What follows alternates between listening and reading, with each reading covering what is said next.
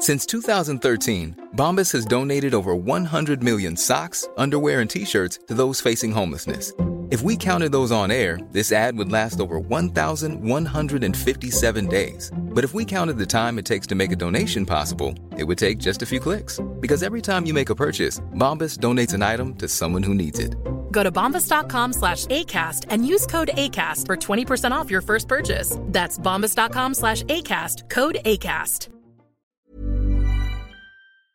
Whether she's a pet mom, a plant mom, or the mom who raised you, celebrate Mother's Day this year with the gift she'll use all the time. Get up to $400 off Peloton tread, row, guide, or bike packages, and choose from accessories like our heart rate band, row mat, cycling shoes, and more.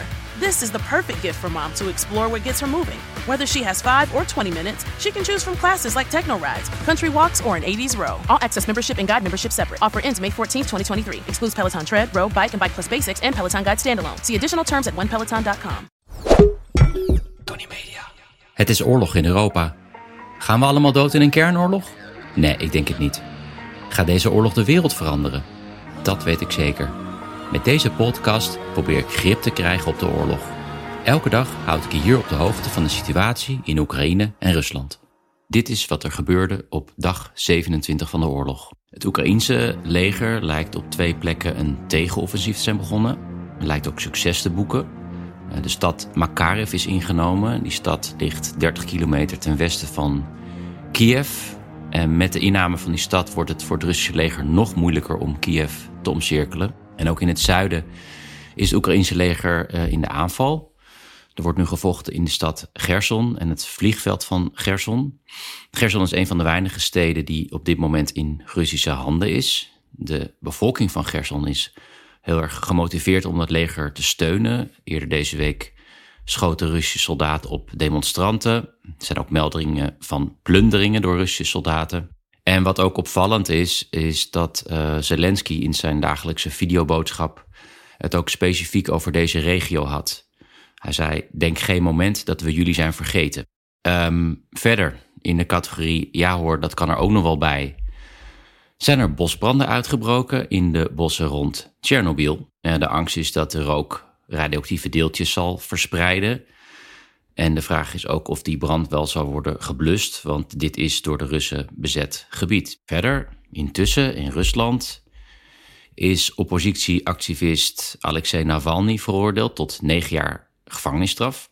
En Navalny zat al in de gevangenis. Die zou eigenlijk volgend jaar vrijgelaten worden, maar nu komt deze straf er dus nog bovenop. Maar hij komt nu op zijn vroegst vrij in 2032. Of natuurlijk als het Poetin-regime in elkaar dondert. Ja, hij riep natuurlijk in de laatste weken ook op tot anti-oorlogsdemonstraties. Poetin wordt steeds minder populair, dus Navalny is een nog groter gevaar voor Poetin. Uh, de organisatie van Navalny, de FBK, het Fonds in de Strijd tegen Corruptie, doet nog steeds wel zijn werk. Deze week onthulden ze bijvoorbeeld dat er telefoontjes waren tussen de rechter die de straf uitsprak vandaag en de presidentiële administratie. En dat is nog maar eens een bevestiging dat de onafhankelijke rechterlijke macht in Rusland helemaal niet bestaat. Iets waar Navalny al jarenlang de aandacht op wil vestigen. Ook liet FBK deze week beelden zien van een superjacht dat in bezit zou zijn van Poetin. Uh, die zou liggen in een werf in Italië. En dat jacht, de Scheherazade, is 700 miljoen euro waard. In de show notes is een link naar een video van FBK met Engelse ondertiteling en met ook wat beelden van binnen in het jacht. Natuurlijk weer lekkere kitsch met jacuzzi's en, en dergelijke. Uh, ze leggen daar ook uit hoe ze weten dat het jacht van Poetin is. Ik hoop ook dat dit jacht in beslag zal worden genomen. Oké, dan gaan we nu verder met de Russische media. Ja, weet je het nog? Vorige week, um, die vrouw die achter de nieuwslezer van de Russische staatstv ging staan met een bord waar No War op stond. Nou, zij deed dat dus in opdracht van de Britse geheime dienst. Die hebben haar omgekocht. Nou ja, in ieder geval, dat zegt de uh, hoofdnieuws van het eerste kanaal. Dus het kanaal waar die beelden werden uitgezonden.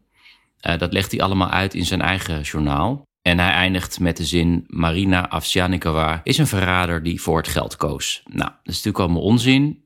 Maar het is wel interessant dat dit item er was. Want kennelijk gaan die beelden zoveel rond uh, in Rusland dat ze zich verplicht voelen om hier aandacht aan te besteden. Verder in dat uh, Russische nieuws een item over enorme stickers die onbekende Russen mysterieus op de gevels van gesloten westerse bedrijven hangen.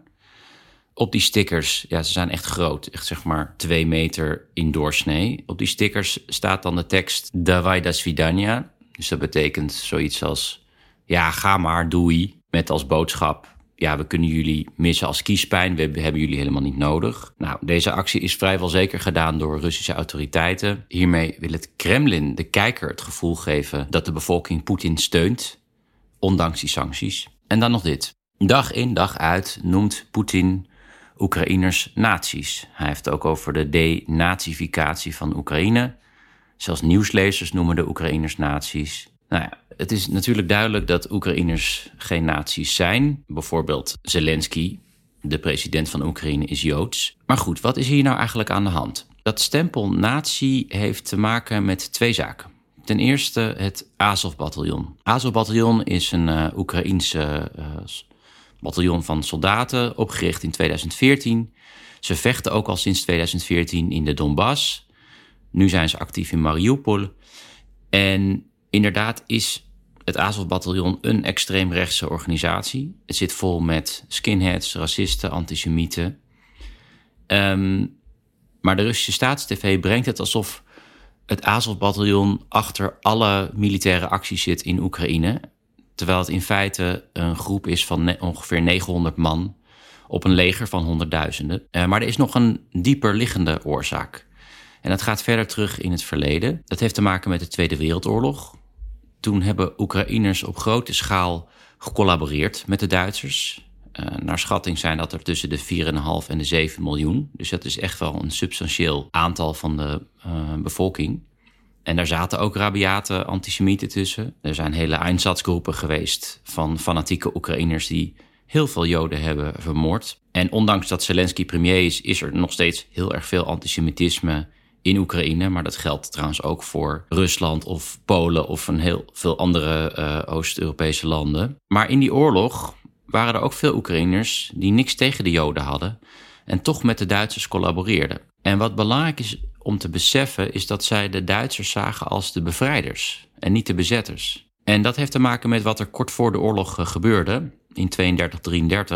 Uh, Stalin heeft toen de Oekraïnse bevolking uitgehongerd om ze te onderdrukken. De Oekraïners waren namelijk in opstand gekomen omdat ze hun boerderijen op moesten geven omdat al die boerderijen werden gecollectiviseerd en daar waren ze tegen. Um, en als straf werden de oogsten van de Oekraïners geconfiskeerd door Stalin en verkocht aan het buitenland. Ook omdat hij harde valuta no nodig had voor de uh, industrialisatie van de Sovjet-Unie. In ieder geval, in die periode zijn naar schatting uh, eh, 3,5 miljoen Oekraïners omgekomen door de honger. Uh, het was echt verschrikkelijk. Er is uh, ook op grote schaal bijvoorbeeld uh, ja, cannibalisme bedreven. Dode lichamen zijn gedeeltelijk opgegeten. Dus ja, het is geen wonder dat Oekraïners de Duitsers als bevrijders zagen. En dat geldt niet alleen voor Oekraïne trouwens. Ook in de Baltische landen werden zij als bevrijders gezien. Zo wordt elk jaar nog steeds op 16 maart in Riga, de hoofdstad van Letland, um, is daar een parade van oud-SS'ers kan je echt niks bij voorstellen. Maar die lopen gewoon dan door de straat in hun pakkie. En dan vieren ze de veldslag tegen, ja, een of andere veldslag die ze hadden gewonnen tegen de Sovjets. Na die oorlog vochten de Oekraïners en ook in de Baltische landen uh, vochten deze mannen door. Die vochten na de oorlog verder als partizanen. In de Baltische landen worden die ook wel de bosbroeders genoemd, omdat ze zich verstopten in de, in de bossen. En ja, dan vochten ze eigenlijk een strijd waarvan ze wisten dat ze die niet zouden gaan winnen. En het is echt ongelooflijk. De laatste partizaan die gaf zich pas in 1971 op. Dus die heeft het 26 jaar lang in het bos volgehouden. Volgens mij was dat in Litouwen. In de show notes zie je een uh, aflevering waar ik uh, die Letse SS'er spreek tijdens hun uh, jaarlijkse parade. En ik spreek ook een partizaan die jarenlang in het bos woonde. Ja, en dat verzet tegen de Sovjets, dat zegt natuurlijk ook iets wat de Russen te wachten staat.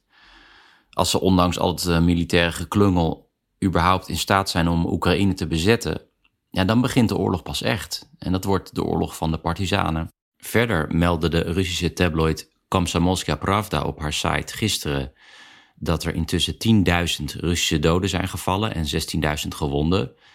Ja, dat aantal is veel hoger dan de 500 doden die het Kremlin uh, meldt. Um, Pravda is een, is een krant die onder controle staat van het Kremlin. De meest gelezen eh, tabloid van Rusland. De bericht is na een paar uur verwijderd. Volgens de krant uh, waren ze gehackt. Oké, dat was het voor nu. Je doet mij een groot plezier om een recensie achter te laten op je podcast-app. Zo is deze podcast beter te vinden. En ik wens jullie nog een fijne dag en tot morgen. When you save on auto insurance for driving safe with USAA Safe Pilot, you'll feel like a big deal. Even in a traffic jam. Save up to 30% with USAA Safe Pilot. Restrictions apply. Even when we're on a budget, we still deserve nice things. Quince is a place to scoop up stunning high end goods for 50 to 80% less than similar brands. They have buttery soft cashmere sweaters starting at $50, luxurious Italian leather bags, and so much more. Plus, Quince only works with factories that use safe, ethical, and responsible manufacturing. Get the high-end goods you'll love without the high price tag with Quince. Go to quince.com/style for free shipping and 365-day returns.